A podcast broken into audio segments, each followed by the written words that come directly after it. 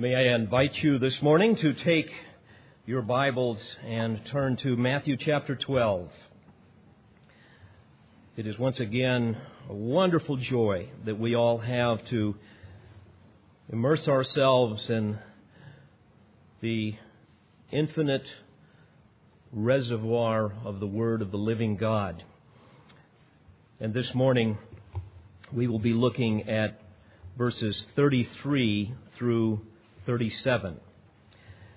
And what I'd like to do is get a running start because those of you that were here with us a couple of weeks ago will recall that we were in the passages right before this as we continue to work our way through Matthew verse by verse. So let's begin actually in verse 31, but we're going to focus this morning on verses 33 through 37. The Lord speaking here, Matthew 12:31. Therefore I say to you, any sin and blasphemy shall be forgiven men, but blasphemy against the Spirit shall not be forgiven. And whoever shall speak a word against the Son of Man, it shall be forgiven him, but whoever shall speak against the Holy Spirit, it shall not be forgiven him, either in this age or in the age to come. Now, the verses that we'll focus on this morning. Either make the tree good and its fruit good, or make the tree bad and its fruit bad. For the tree is known by its fruit. You brood of vipers, how can you, being evil, speak what is good? For the mouth speaks out of that which fills the heart. The good man out of his good treasure brings forth what is good and the evil man out of his evil treasure brings forth what is evil. And I say to you that every careless word that men shall speak, they shall render account for it in the day of judgment. For by your words you shall be justified, and by your words you shall be condemned. There is perhaps no better way of determining a man's character than by examining his speech. For indeed, speech is the mirror of the heart. You know, it only takes a few conversations with an individual before you can determine what's in the reservoir of a man's heart. Words spoken in private, or even when one is under great stress, are particularly revealing. But even in casual conversation, when we're just chatting with people, it doesn't take us long to realize that certain topics and certain tones continue to emerge. Some people are just whiny when they talk. Other people are angry. Other people are controlling, manipulative. Some are kind and uplifting, and on it goes. But, dear friends, every word flows from a fountain, some of which are pure, many of which are not. In today's text, Jesus once again exposes the wickedness of the Pharisees, their hypocrisy, as well as the scribes and others of the religious elite that were with them, indicting them on the basis of irrefutable evidence as to what's in their heart, namely their speech. So, as we examine the text this morning and other related passages, we're going to learn much about the attitudes of the heart and how God judges our heart on the basis of the words that flow from it. Now, let me remind you of the context. Jesus has just publicly and obviously miraculously healed a demon possessed man, a man that was considered unclean, a man that was horrifying to the people. Whenever he came around, people would back off and, and look in absolute horror at him. A man that, in this case, was both blind and dumb, unable to speak. And now the people are awestruck because suddenly this man can see and he can speak. And certainly the Pharisees and the scribes are dogging him, watching what's going on, trying to catch Jesus in some kind of a mistake.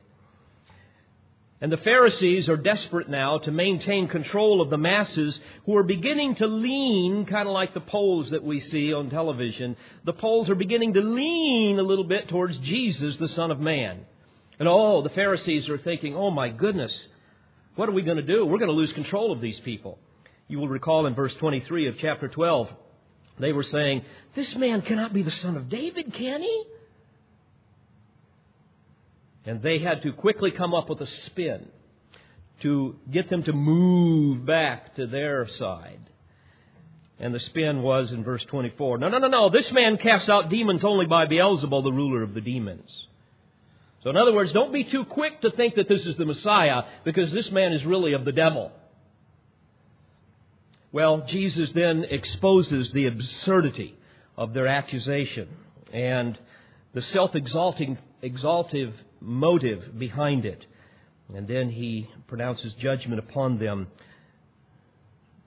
claiming that they have committed a sin that cannot be forgiven blasphemy against the Holy Spirit. That's why he said in verse 31 blasphemy against the Spirit shall not be forgiven. In other words, as you will recall, these people consciously, deliberately rejected Christ, having full knowledge of who he is, with complete, clear understanding of his deity with undeniable and irrefutable evidence of his glorious person and all that he had been doing.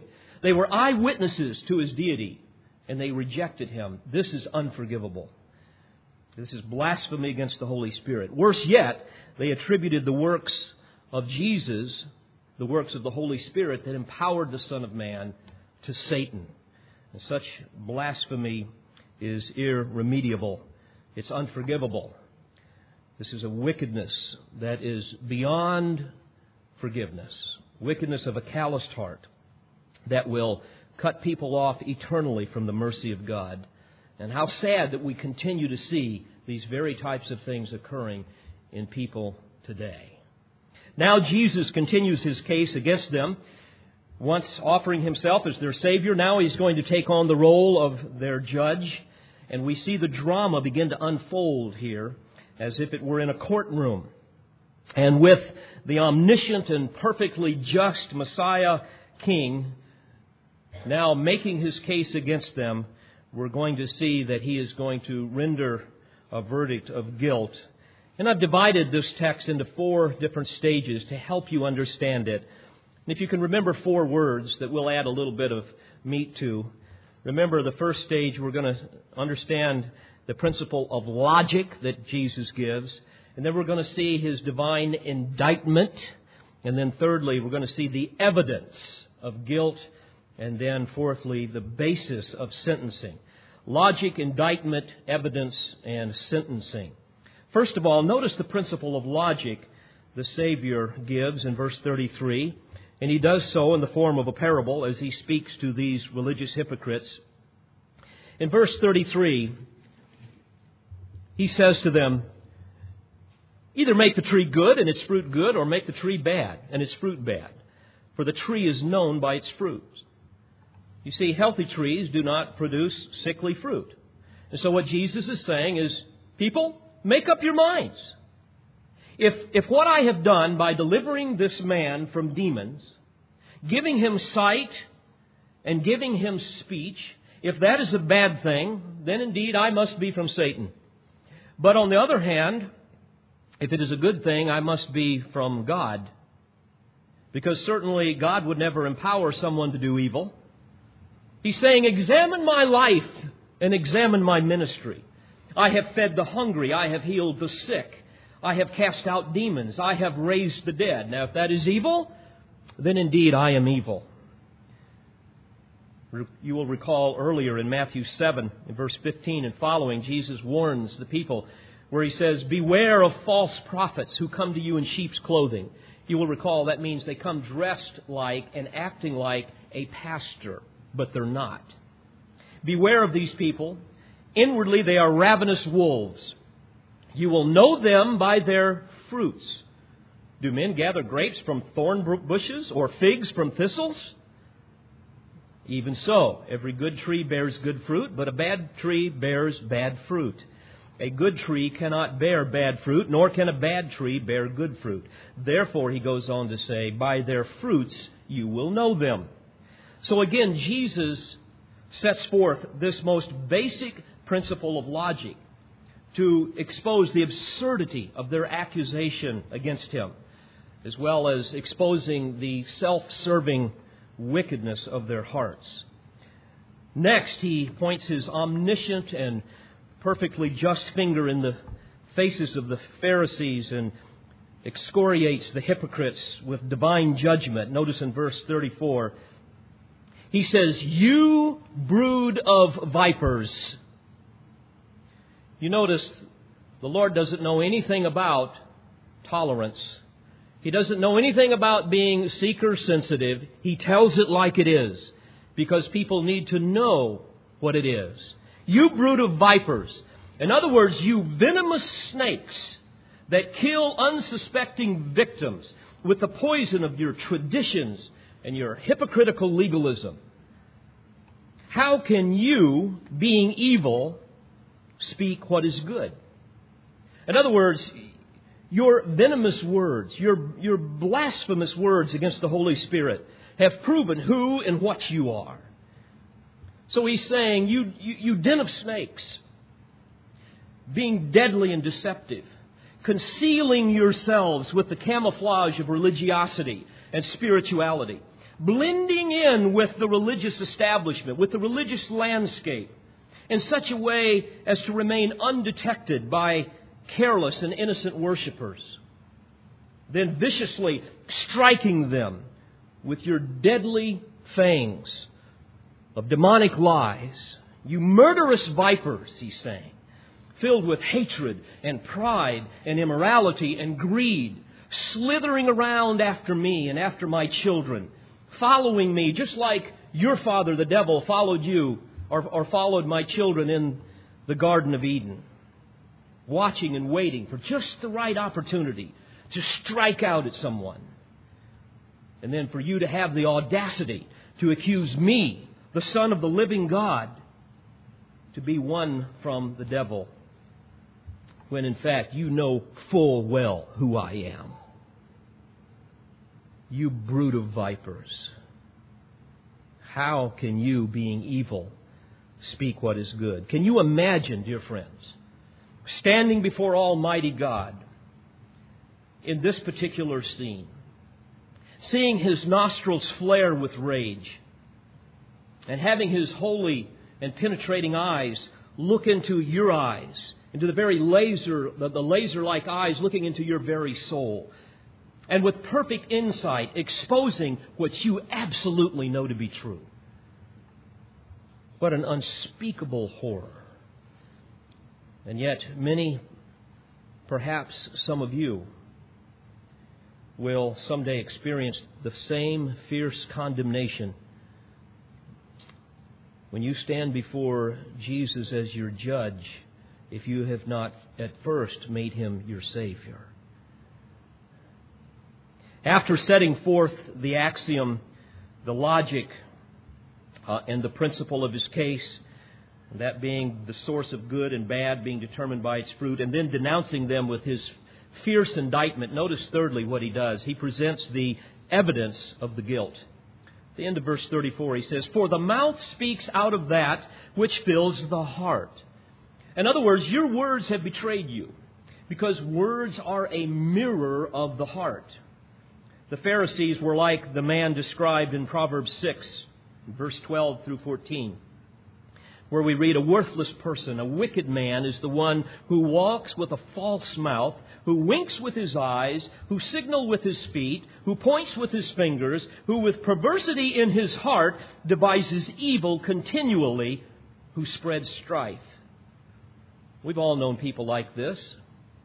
We've even seen it in churches. People that devise evil continually, sowing seeds of discord and strife. All of that comes from a perverse heart. By the way, that text goes on to describe what else comes from such a heart. In Proverbs 6, verses 16 through 19, we read, There are six things which the Lord hates, yes, seven, which are an abomination to him. And here they are haughty eyes, a lying tongue, hands that shed innocent blood, a heart that devises wicked plans, feet that run rapidly to evil, a false witness who utters lies, and one who spreads strife among brothers. Dear friends, we should hate those things every bit as much as the Lord hates them. And they all come from the heart. Now, please understand, biblically, the heart is the inner man. It is the seat of our mental life. It is the reservoir in which we would find all of our thoughts and imaginations, our perspectives. And out of the heart will flow our will and our choices, our desires, our emotions, and certainly our words. You see, our perspective, our on life, our, our worldview, our personalities, our character, our inter, interpersonal style of relating, all of it is rooted in the heart. And a person cannot change these things. A person cannot change who he is or what he is or how he feels without a change of heart, which is a work of the Holy Spirit. People need to have a new heart, a transformed heart, a regenerated heart, a renewed heart, and so on. Change doesn't occur by talking with Dr. Phil. I'm sorry. Change does not occur through group therapy. It occurs through the radical transforming power of the Spirit of God as He works within a person's heart through the power of the Word of God. Jesus said in Matthew 15, beginning in verse 18, The things that proceed out of the mouth come from the heart, and those defile the man. For out of the heart come evil thoughts, murders, adulteries, fornications, thefts, false witness, slanders. And you see, folks, these were precisely the things that were spewing forth from the mouths of the Pharisees. So Jesus says, the mouth speaks out of that which fills the heart. Literally, your words will be an overflow from what's in your heart. And then he elaborates on this reality in verse 35. He says, The good man out of his good treasure brings forth what is good, and the evil man out of his evil treasure brings forth what is evil. What does he mean, good treasure? Well, the word treasure in the original language, thesaurus, it means storehouse or treasury. We get our English word thesaurus from that, interestingly enough, which is a repository or a treasury of words, of, of synonyms and antonyms and many of you have one of those on your shelf, a thesaurus.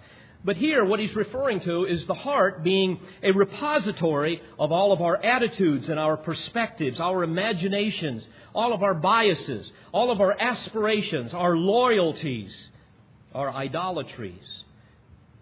Therefore, our speech will mirror what's in our heart. I love the old Puritans, and one of my favorites is John Trapp. And he said in this regard, and I quote, back in the 1600s, he said, The bell is known of what metal by the clapper. What is in the well will be in the bucket. What in the warehouse will be in the shop. So what is in the heart will be in the mouth. Now, friends, may I ask you, since the mouth speaks out of that which fills the heart, what is it that fills your heart? All you need to do is examine your speech. If your speech is kind, then there will be kindness in the heart. If your speech is humble, there will be humility in the heart. If it is vulgar, there will be vulgarity in the heart, and on it goes. Now, allow me to digress for a moment with some very practical considerations for you. In Proverbs chapter 4 and verse 23, we are told, Watch over your heart with all diligence, for from it flow the springs of life. Put away from you a deceitful mouth, and put devious lips far from you. Well, how can we very practically watch over our heart with all diligence so that it will overflow with speech that is honoring and pleasing to the Lord? Let me give you one answer, and there are so many other things that can be said, but let, let's just leave it at this for right now. Dear friends, keep the reservoir of your heart filled with truth. You see, if you pollute the reservoir of your heart with foolishness, with pornography, with vulgarity, with unbiblical philosophies, false teaching, guess what's going to flow from your mouth? Well, this is precisely what The writer of Proverbs is telling us. And all through the scripture we see this. If I can remind you even of another passage that comes to my mind in Romans chapter 12 in verse 2. There the apostle Paul is warning believers, saying to them, be not conformed to this world, but be transformed by the renewing of your mind. And the word conformed has the idea of, of not allowing yourself to wear a mask where who you are on the inside is concealed by this masquerade. And because it's in the passive voice in the grammar, there's an indication there that it is the world that will cause you to wear this mask without you realizing it. So he's saying, don't allow the world, in this case, referring to the philosophies of the day, whatever it might be, and certainly today it's political correctness and tolerance and, and all of these other silly things that we have. Don't allow the philosophies of the world in which you live, this is a way you could translate this, to somehow squeeze you into its mold, to form you into its likeness without you even realizing it, so that you begin to look like something on the outside that's inconsistent with who you are on the inside, namely, a person who is clothed in the righteousness of Christ. Don't let that happen to you, Christian. But on the other hand, he says, be transformed by the renewing of your mind, that you might prove what the will of God is, that which is good and acceptable and perfect. What does it mean to be transformed by the renewing of your mind? The word transformed is metamorpho. We get our word metamorphosis from that.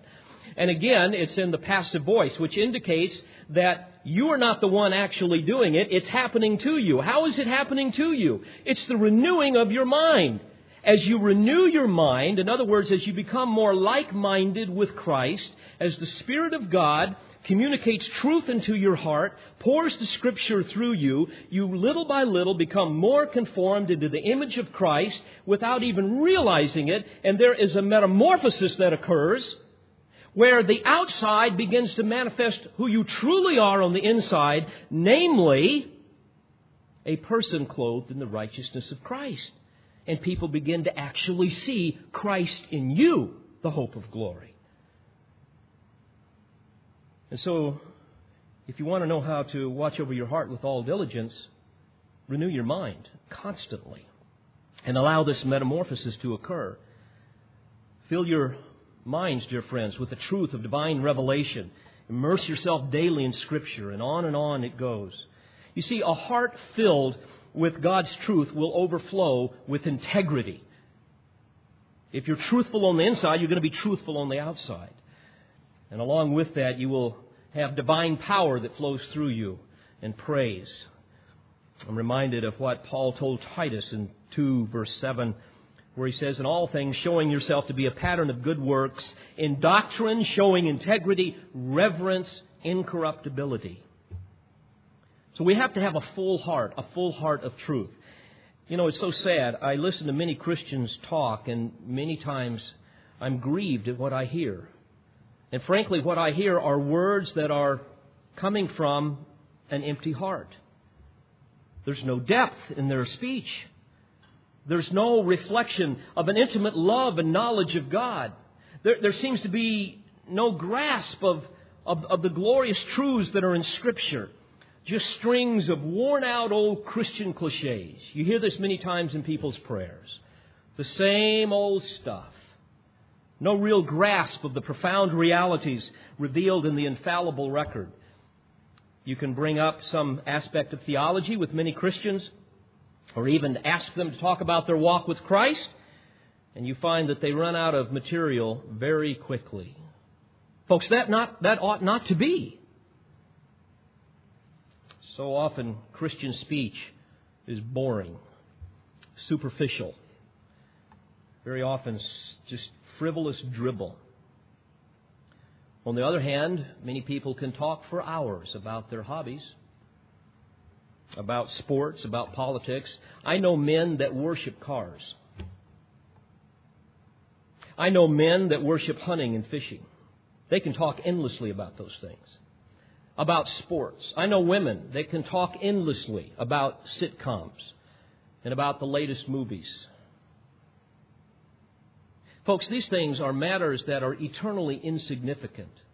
we need to be filling our hearts with things that are true, so that what will flow from our hearts will be things that are true. This is what it means to guard your heart with all diligence. Very often in counseling, I will begin by saying, you know, let's just set your problem aside for a moment. What I'd like to do is just, just get a little bit better understanding of, of, of your relationship with Christ and your understanding of, of Scripture and your love for the Lord and so on. So tell me about your relationship with Christ. And friends, very often the response sounds much more like a contrived description of some distant relative they hardly know. And trying to be kind, I might go on from there, and many times I will say, You know, I, am curious, can you list for me just a few attributes of God and, and what they mean to you? And very often, after they talk about God is love, they begin to squirm and fidget as if they're in unknown territory.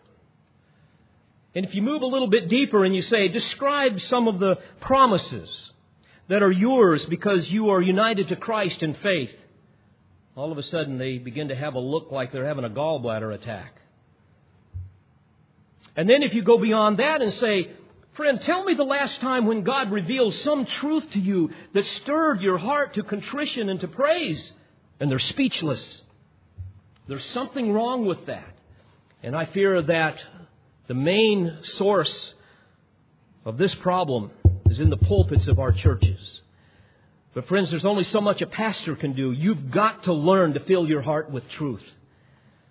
May I ask you, when was the last time when the Holy Spirit spoke to you through some song or some passage of Scripture and moved you to tears and drove you to your knees, and when you stood up, there was a, a new song in your heart, and you couldn't wait to share it with someone else. You see, that's the stuff of a full heart. And it's sad. So many folks have empty hearts. And yet Jesus says the mouth speaks out of that which fills the heart. How sad to see Christians live lives of wasted opportunity. I've been to funerals where Christians have died, and you begin to ask the family, help me know what to say in a eulogy that would demonstrate their love for Christ. And it's sad. So often people really can't think of anything. You see, there's something terribly wrong with that. So many Christians live lives that no one else wants to imitate. Ask yourself, would anybody want to be like you? If not, why not? If the answer is, well, not really, it's because your heart is empty. It needs to be filled up with truth. So many Christians talk. No one really cares to listen because they don't have anything to say. Because their reservoir is empty. No zeal for God, no, no real contrition, no real wisdom, no spiritual power. There's no fire in the furnace because there's an empty heart.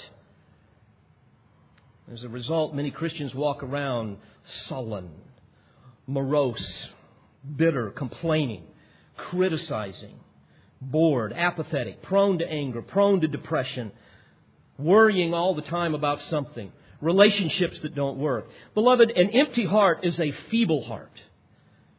And the speech that flows from it is mere hot air that just quickly dissipates into the atmosphere of irrelevance.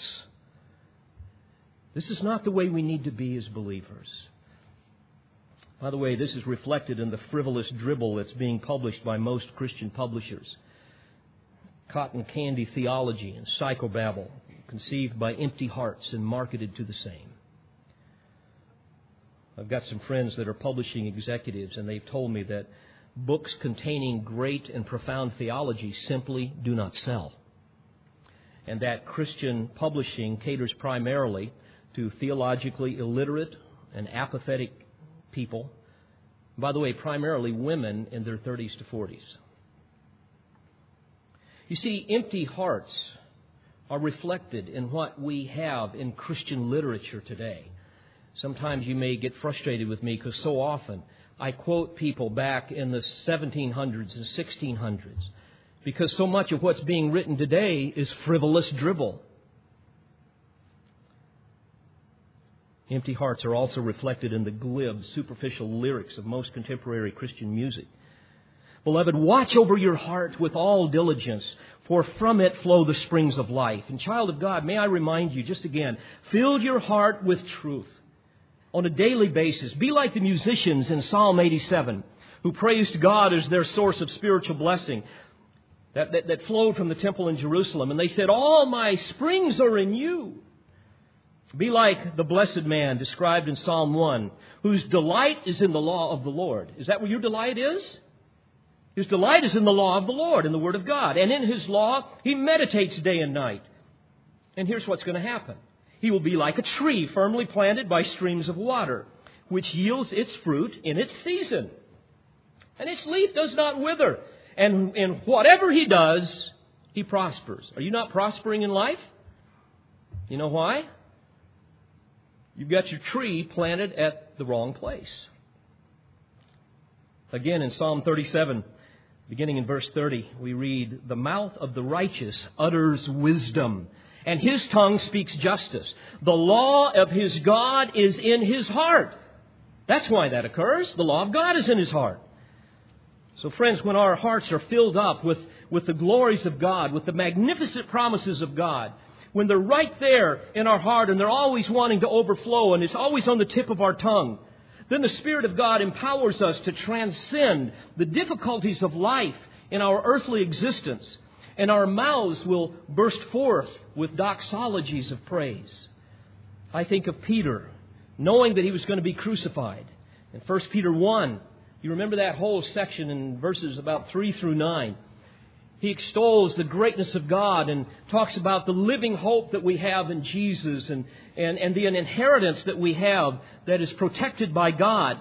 And he says, In this you greatly rejoice. And he goes on to say that you rejoice with joy inexpressible and full of glory. Now there's a man with a full heart, knowing that he's going to be crucified for the sake of Christ.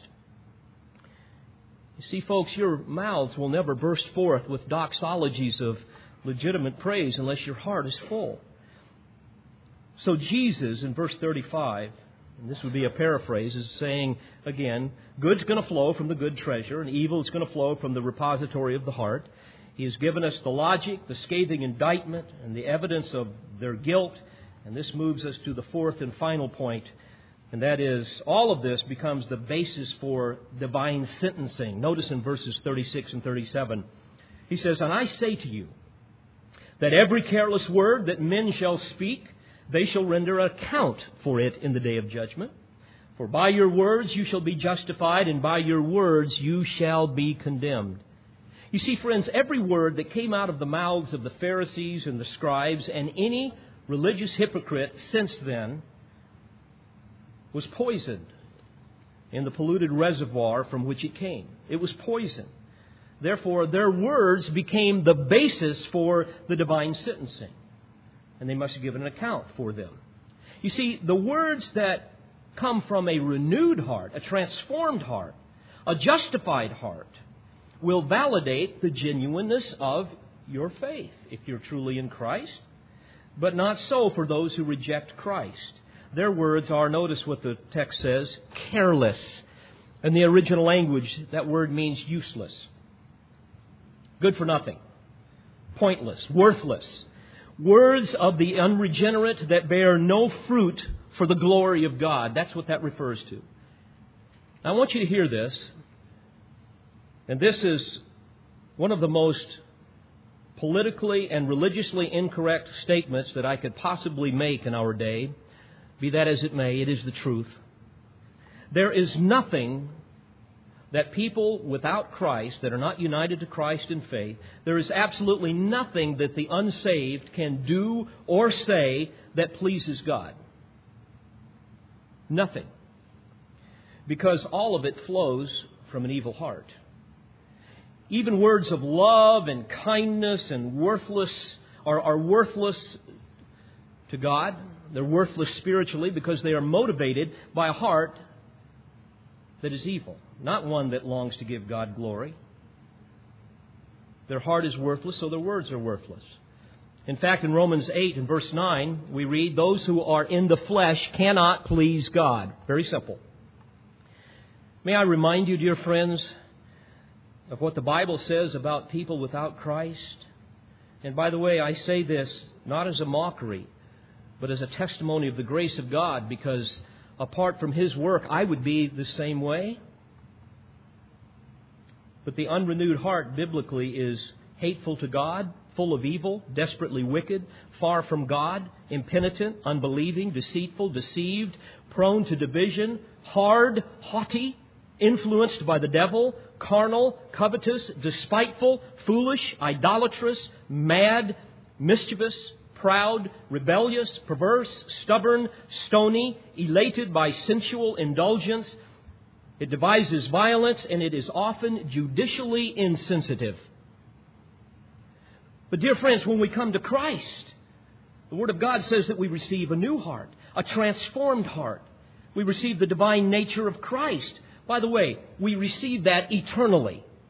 Okay? The Bible knows nothing of us having a renewed heart, and then all of a sudden we decide we don't want that, and so now we revert, we revert back to an unrenewed heart.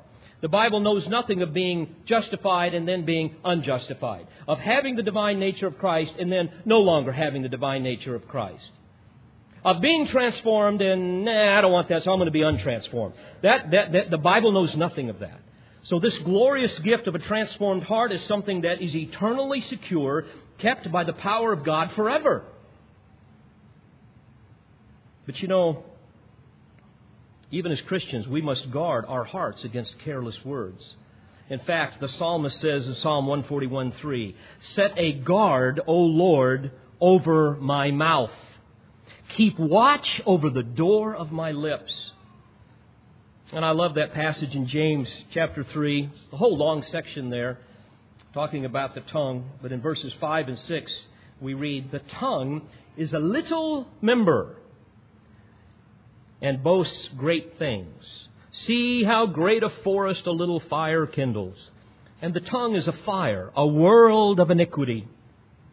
The tongue is so set among our members that it defiles the whole body.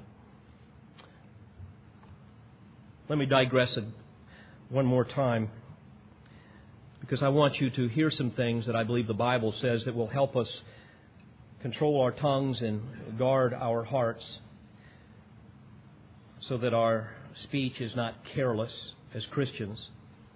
There are six sentinels that you need to place around your, your heart. Let me give them to you very briefly and maybe sometime I'll expand upon these. Six sentinels, six guards that we need to have around our hearts so that our speech is honoring to the Lord.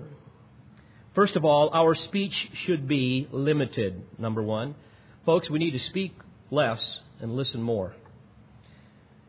It's so frustrating to be around a ratchet jaw, isn't it?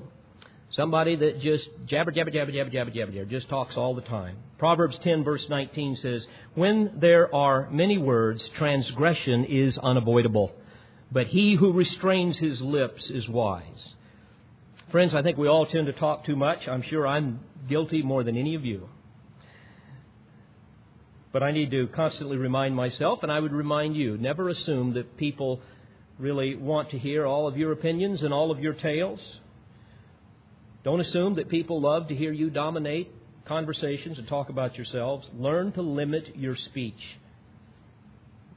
It's easy to feel this urge to speak up on everything. You've heard me say it before, I'll say it again. This is not in the Bible, but the principle is there. Don't throw your dog in every fight, save him for the big ones. Limit your speech. Secondly, we need to be discerning. Our speech needs to be discerning. Too often, we are ready, fire, aim type of people. But Proverbs 15, verse 23 says, A man has joy in an apt answer. In other words, an appropriate answer. And how delightful is a timely word. And in verse 28, it goes on to say, The heart of the righteous ponders how to answer. In other words, thinks before it speaks. But the mouth of the wicked pours out evil things. To say it a little bit differently, friends, if you have nothing wise to contribute on an issue, remain silent. There's nothing wrong with that. I have to laugh. If you want to hear the opposite of discerning speech, go to, to a town hall meeting sometimes. Or, or even a, sometimes a church business meeting. And you know, you'll hear some poor soul, you know, well, I'll guarantee you one thing. And now we're all going to have to sit there and, and we're going to have to listen to this dear person. We're going we're going to have to endure some half baked sermonette, typically the babbling of a fool. Proverbs 10 and verse 31 says, The mouth of the righteous flows with wisdom. And in verse 32, it goes on to say, The lips of the righteous bring forth what is acceptable, but the mouth of the wicked what is perverted. Well, not only should our speech be limited and discerning, but uh, thirdly, edifying, the Bible tells us. Edifying. In other words, we, we need to be speaking words that build other people up, that bless them. Proverbs 18 and verse 4 The words of a man's mouth are deep water. The fountain of wisdom is a bubbling brook. In other words, our speech needs to be to people like fresh, cool water would be to a person who is parched with thirst. It's life giving. Is your speech life giving? That sentinel needs to be on your heart. In Ephesians 4:29, the apostle Paul tells us, "Let no unwholesome word proceed from your mouth, but only such a word as is good for edification, according to the need of the moment, that it may give grace to those who hear." Now, friends, even when our speech is corrective, and sometimes it needs to be, even with our children, it should be instructive it should be encouraging. It should be uplifting. It can be edifying. By the way, the Bible frequently talks about two kinds of people to avoid, and you really will hear this in their speech. And this is a paraphrase, phrase, but avoid number one those types of people that are that, that are the snarling, explosive hotheads, and then secondly, avoid critical, manipulative, control freak type of people. Boy, if you're around those types of folks, run for your life. Yet what a joy it is to be around people whose speech ministers to you. They, they, they build you up versus tearing you down. Fourthly, your speech needs to be purifying. Colossians 4 6 says, Let your speech always be with grace. In other words, um, your, your, speech needs to be spiritually fitting, wholesome, uh, purposeful. That's the idea. Gentle, gracious, kind, thoughtful, and so on. Let your speech always be with grace, seasoned, as it were, with salt, so that you may know how you should respond to each person. Now, think of this salt not only flavors, but what else does it do? It prevents corruption. Absolutely. It is a purifying agent. There is nothing worse, dear friends, than listening to some vulgarian curse and swear. By the way, many times that's also a sign of a limited vocabulary, but be that as it may, it is a sickening thing. And it is even worse if it's a Christian. You see, if you fill your heart, let me get real practical with you. If you fill your heart with Saturday Night Live, if you fill your heart with MTV and all of this other garbage that's out there, if you fill your heart with all of the vulgar music that is typically on the radios, with sitcoms, reality shows, and so on, you're going to pollute your heart and your speech is going to be polluted. But our speech needs to be pure. And you won't speak purely unless your heart is pure. Fifthly, it needs to be kind. Proverbs 15:1, a gentle answer turns away wrath, but a harsh word stirs up anger. Now compare this with Proverbs 18:6 where we read a fool's lips bring strife and his mouth calls for blows. Don't you hate that when somebody talks to you and you just want to smack them in the mouth? By the way, I'm not recommending you do that. But sometimes that's what happens with people who do not have a kind heart. You see, there is no place in Christianity for a loudmouth or some verbal bully. There's no place for that. By the way, it's very common in marriages, and it grieves my heart. It grieves my heart when I hear that there are some husbands that treat their wives this way and some wives that treat their husbands this way. By the way, some of the worst offenders that I found in the church are irate mothers who go into the nursery or into some child care situation and little Johnny or little Mary has not received the attention that they have wanted, so mommy pops her cork. You see, there's no place for this kind of, of treatment. Our speech needs to be kind. Let your speech be gentle, winsome, and loving. Sixth and finally, our speech needs to be truthful. Psalm 34, verse 13. Keep your tongue from evil and your lips from speaking deceit. Proverbs 10, 18. He who conceals hatred has lying lips, and he who spreads slander is a fool. This, of course, is a prohibition against those who hide their animosity towards another person with deceit. And then later on, they vent their hatred through slanderous lies. Folks, be honest with what you say. And if you heard something and you don't know for sure if it's true, don't talk about it.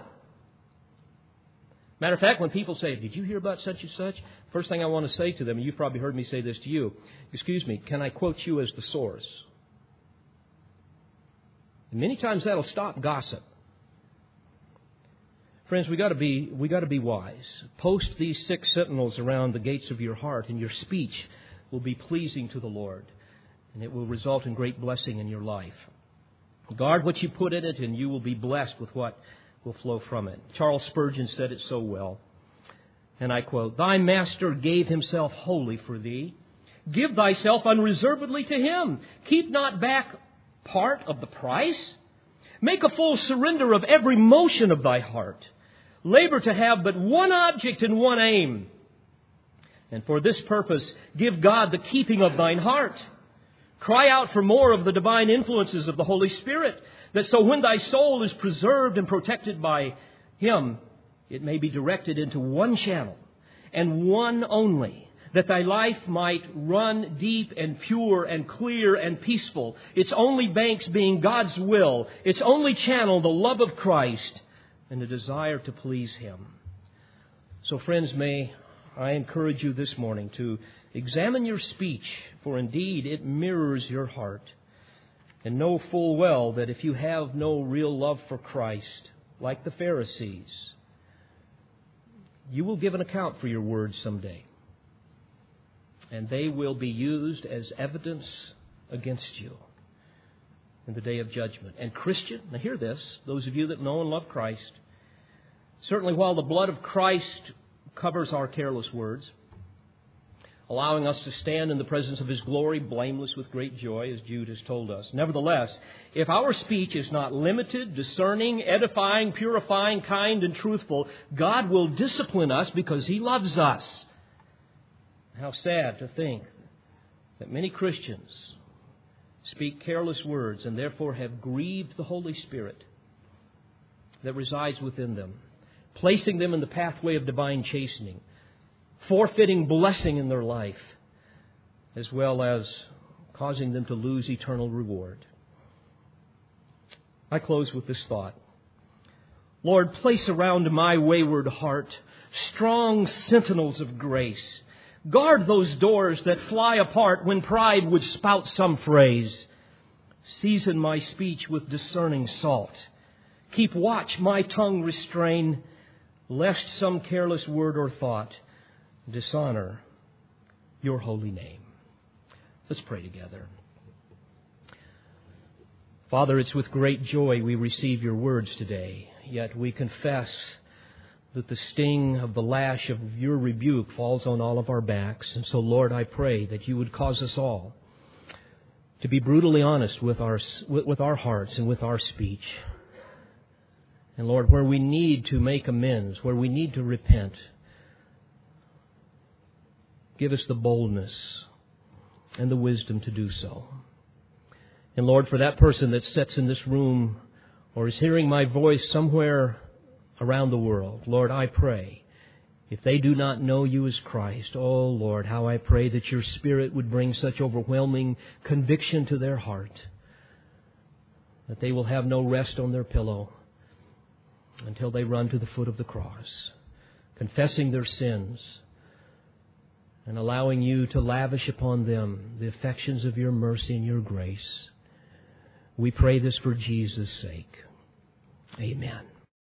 We pray you've been edified by this presentation. You've been listening to pastor, Bible teacher, and author David Harrell.